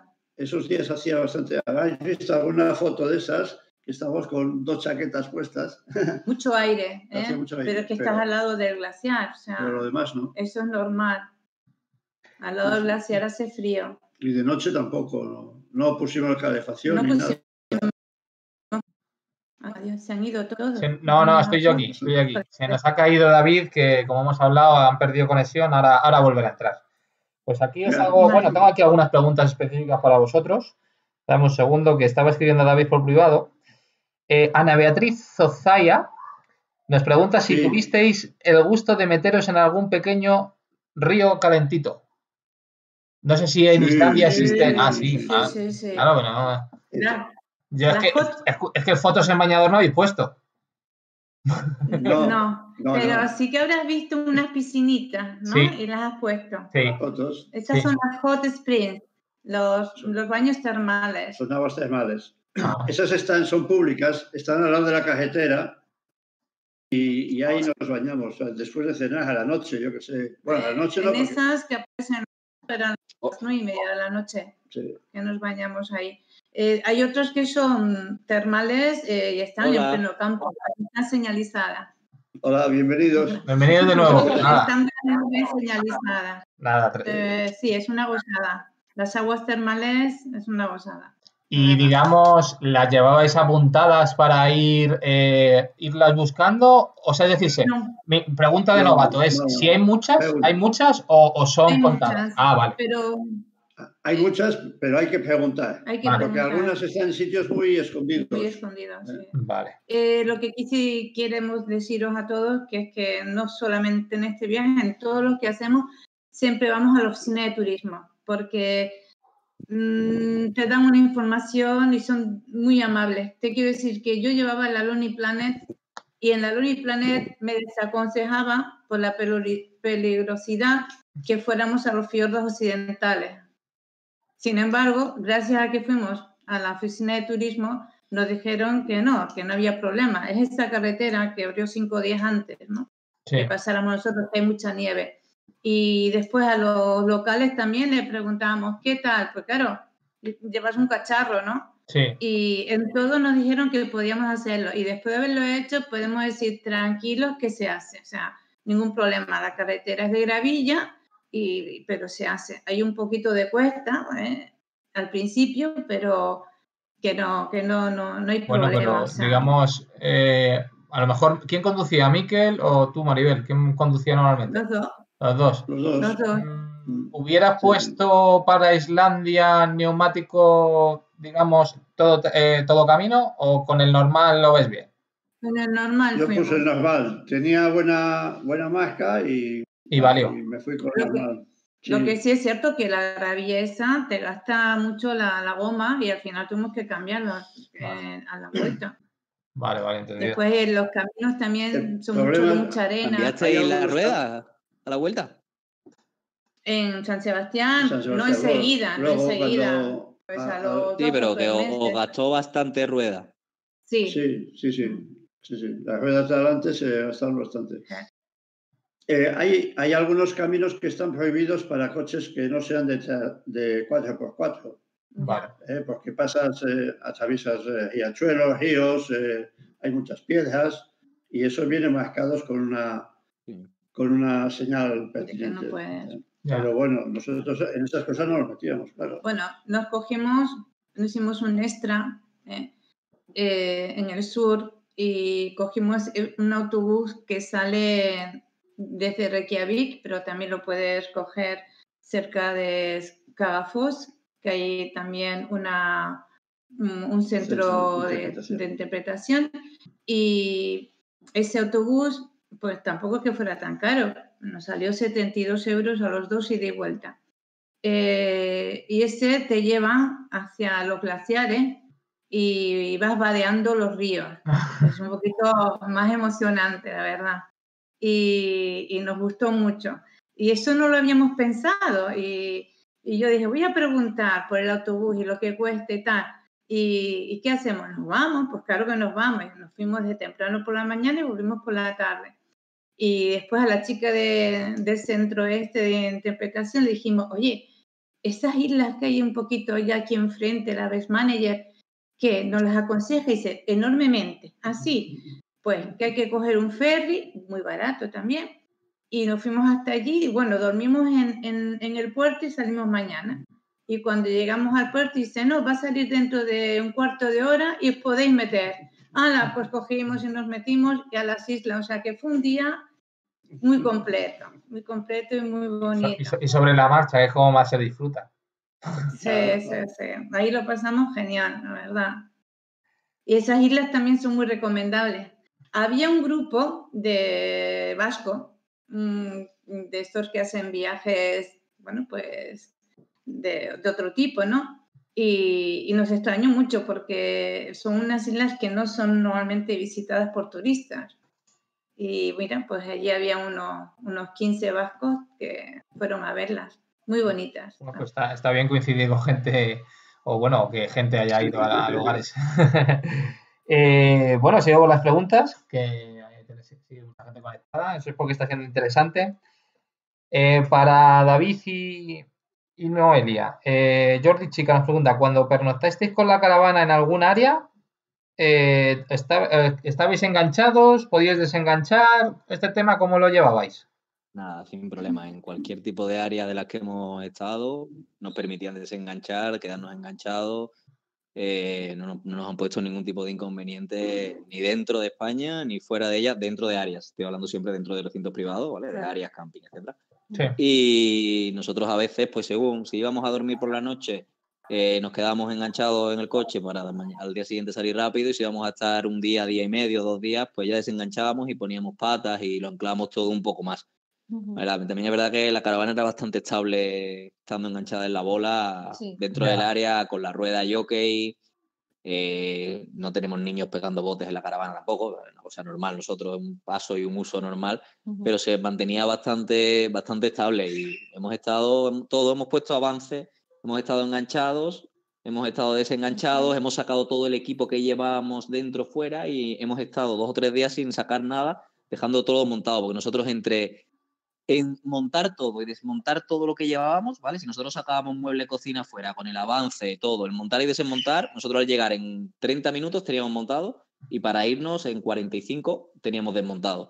Ya. Todo. Eso es montando avance rápido, mueble de cocina, sacándolo todo fuera, todo lo que Mesa, teníamos. silla. Que no sacábamos nada, pues en cinco minutos teníamos las patas echadas, la caravana anclada y Claro. sacábamos un par de sillas fuera y ya está. Ujú. Habéis hablado antes, ambos, de llevar buenos seguros, y, pero pregunta Francisco Ávila, ¿y el tema servicio médico, cómo lo gestionasteis? Maribel, Miquel. Sí, eh, O bueno, da igual, David. Bueno, Sí, nosotros tenemos un seguro privado desde casi que nos jubilamos debido a que yo había tenido un, un pequeño susto en un hospital en Andalucía. Y entonces nos hicimos un seguro privado, ¿no? Y ya mirando hacia los posibles viajes, dijimos, bueno, pues mira, esto es un gasto que, que tenemos que hacer. Y con la edad que tenemos hay que ir sobre seguro. Y es un seguro privado que tengo de continuo. Y en un mes allí, sin, sin ningún problema, ¿no? Ahora, ahora te doy paso, David. En un mes allí no hubo que tirar de ello. No. No, nada, no hemos tenido ni un contagio. Ah, pues ya está, eso está Y bien. también llevamos la, la tarjeta europea, también la llevamos. Ah, vale, es bueno saberlo. David, ¿vosotros? Igual, tenemos la tarjeta sanitaria europea, se encargó ella de tramitarla. Bueno, nosotros también nos llevamos, eh, no va vinculado al seguro médico, ¿vale? Pero sacamos el carnet de conducir, eh, la tarjeta internacional. Sí. O sea, eh, para poder conducir en cualquier parte, si saliésemos de Europa, que a veces te piden el carnet internacional de conducción, porque 10 como no sabíamos muy bien dónde podíamos acabar, 10 euros, ¿vale? Eso. Algo, Sí. nada, se saca en un momento y tal. Después llevábamos tema médico, eh, teníamos el seguro privado, tenemos un Sí. seguro privado también, cada uno diferente, Ujú. y la tarjeta sanitaria europea. Y dentro de los seguros del coche y de los seguros de la caravana, te cubría si dentro de había un accidente con el coche y tal, también Sí. te cubría parte de lo que pudiese pasar Sí. fuera y tal. Pero es verdad que no tuvimos que hacer uso tampoco. Por si acaso llevamos nada. también el pasaporte, bueno, el seguro de la perra. Bueno, sí, la perra llevaba seguros también y también lleva para el tema veterinario, seguros veterinarios. Y, y no tuvimos que hacer uso en ningún momento. Nada, nada. Menos mal, pero no, no hicimos uso de nada. Eh, bueno, en vuestro caso eh, no tenéis mascota. eh, eh, viajeros metaleros, os preguntaba si en los museos os dejaban entrar con el perro. David No. y Noelia. No, no, nada. Nada. No, en temas en recintos cerrados y mm, yo no sé si habrá otras personas que habrán indagado más en bastantes ciudades de Europa, pero por donde nosotros hemos pasado De hecho, eh, no se podía entrar prácticamente casi en ningún sitio cerrado eh, con el perro. ¿Vale? La única, el metro, que hoy en día en España también hay muchos sitios que en transportes públicos también pueden montarlo y tal. en autobús, siempre que vaya a comprar. En autobús, pero mañana. en recintos cerrados, museos, temas de actividades, No, eh, restaurantes no. y tal, en ningún sitio. Eso sí nos quedamos bastante sorprendidos porque pensábamos que sí, íbamos con la idea de que allí iba a ser mucho más fácil todo con las mascotas y para nada, igual de difícil o, o más que en España. Lo único que, que si queríamos entrar en alguno, pues si teníamos mucho interés por lo que fuera, pues lo mismo entraba uno y uno esperaba fuera y luego pues hacíamos lo mismo al revés. Incluso me quedé sorprendida porque en un parque en París no nos dejaban entrar con las mascotas y claro, me sorprendió porque era un parque, pero, pero bueno, decepcionó un poquito en algunas cosas, pero bueno, también en parte podemos llegar a entender un poco. Eh, vamos a ir, vamos, ya son, llevamos hora y media de charla. Vea a gustos. Vamos a ir finalizando el directo. Voy a ir dando paso a las últimas, a las últimas preguntas. Eh, Francisco Ávila eh, nos pregunta, bueno, van para ambos. Eh, Miquel, eh, Maribel, Islandia sabemos que es muy caro. Si algún país de Europa os sorprende porque sea barato. Es decir, si aparte de Islandia, que es un gran viaje y hay que. Si hay algún país de Europa que os sorprenda o que veáis accesible para hacer un buen viaje. En plan económico, pues la verdad, poco, no sé. Italia también es caro. ¿eh? O sea. Italia es brutal. Italia es muy caro. Para mí el país más caro de eh, Europa. Con Francia, caro, sí. Italia es lo más caro. Las autopistas encarecen mucho el viaje. ¿eh? Claro. Sí. Yo para rutear y eso, Francia es muy caro en todas las autopistas y como tenemos que ir para adelante, tenemos que coger autopista y sí que es, pues barato, pues barato por barato yo creo que no. Nosotros. Eslovenia, Polonia, Eslovaquia, todos los países más al este, Hungría sí un poco más caro.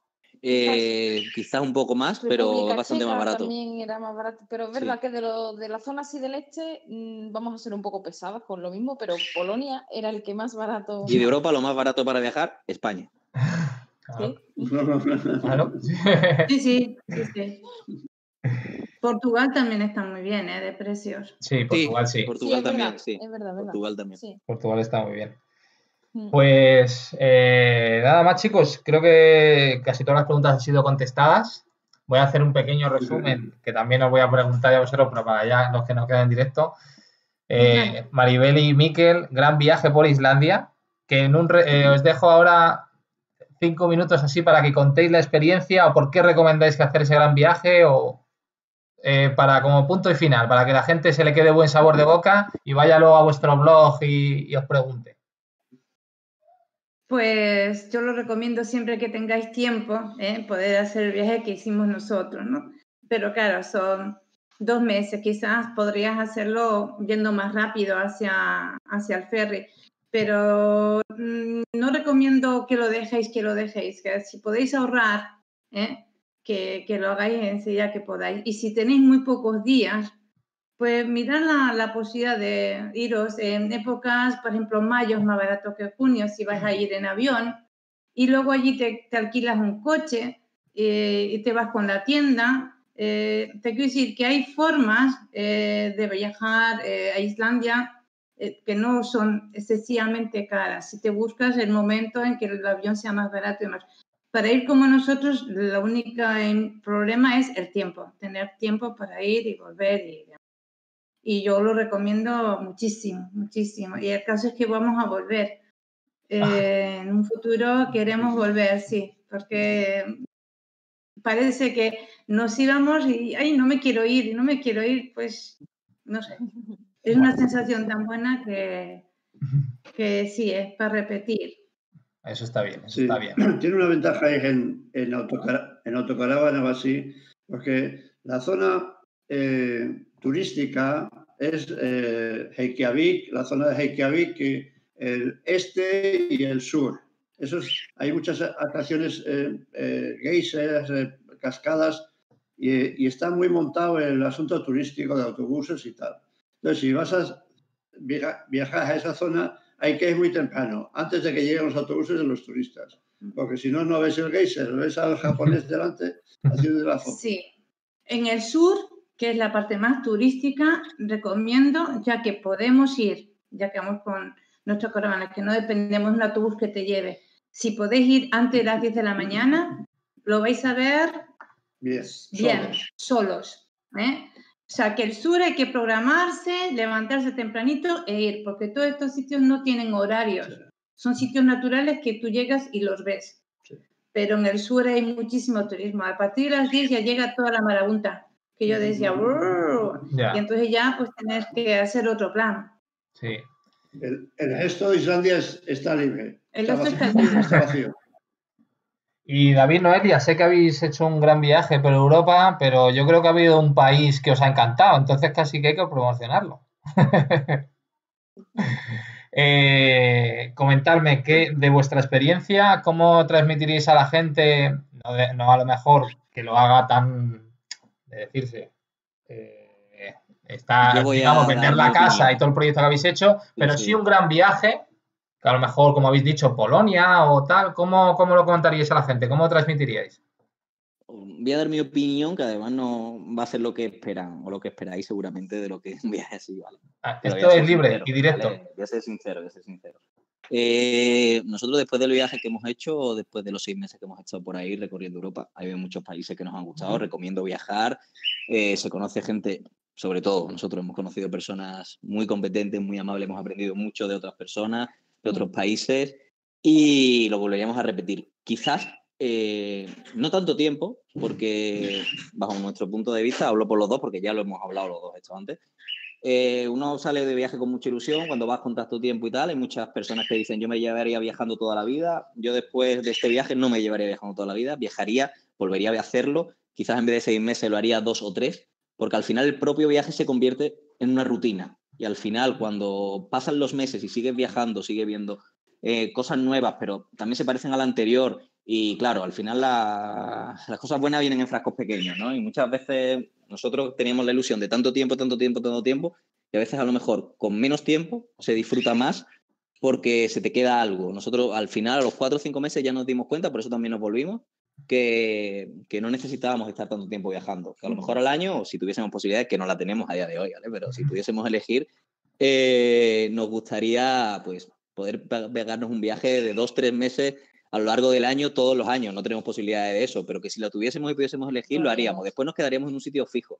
Y después de todo el viaje que hemos hecho, eh, me di cuenta de lo que tenemos en España. Y a día de hoy, más que nunca, me gustaría reivindicar el turismo nacional. Y ahora que nos hace mucha falta a todos, mm, con todo esto que está pasando, eh, tenemos montaña, tenemos playa, eh, precios económicos, mm, Naturaleza, limpieza, Arquitectura impresionante. arquitectura también. impresionante y después de España, eh, como dije antes, a, a mí personalmente Polonia es el siguiente destino que, que elegiría, pero en, en otro viaje así me daría la vuelta en vez de Europa a cada rincón de España que tenemos. Mm, creo que lo próximo que haremos cuando tengamos posibilidades, que necesitaremos menos tiempo y tal, será dar una vuelta por cada rincón de España.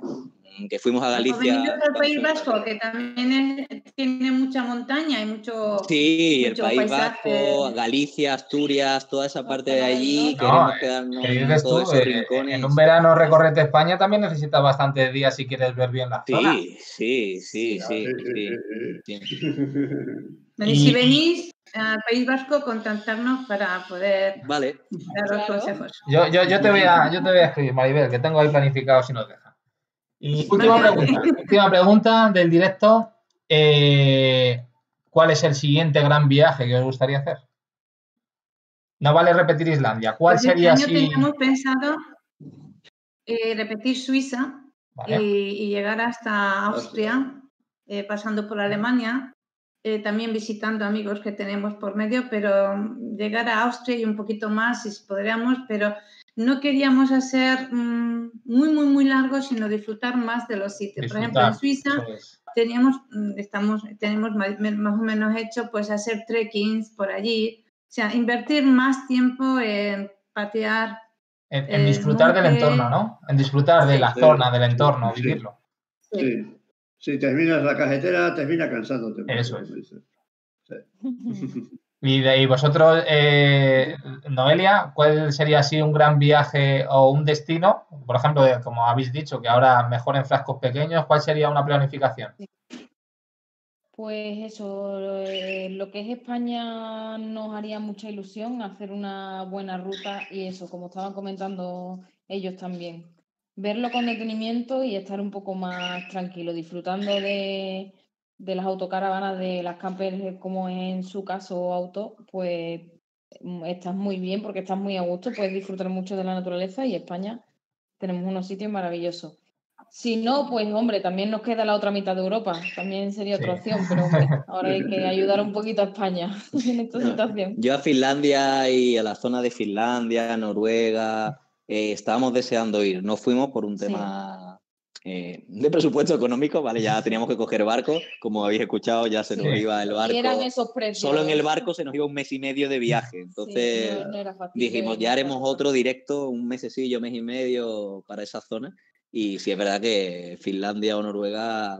Y cuando me has dicho lo de las auroras boreales, boreales que he escuchado, que solo en invierno y tal, y que es un poco difícil con el coche, con la nieve, ella que le encanta y quiere ver las auroras boreales sí o sí, vamos a tener que ir a- en invierno, aunque sea con ruedas de nieve y...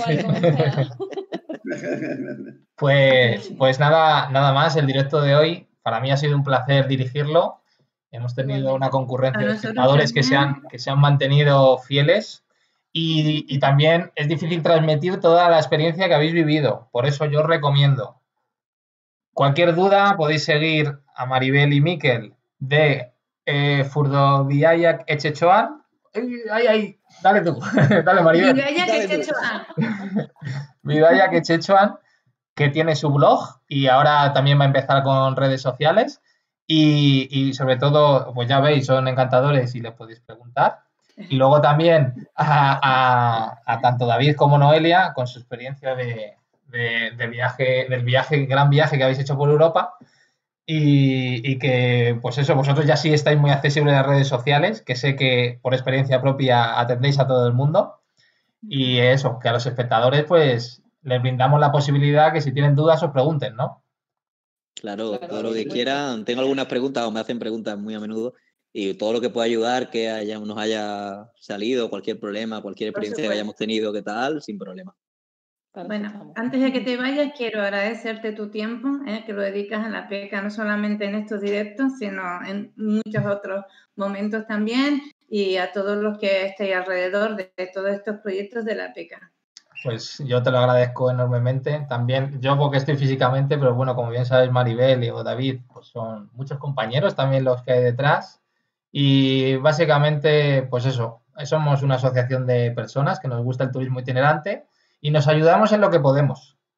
Es decir, se nos ha unido, nos ha unido el viajar, pero luego, pues bueno, pues cada uno aporta lo que puede y lo que sabe.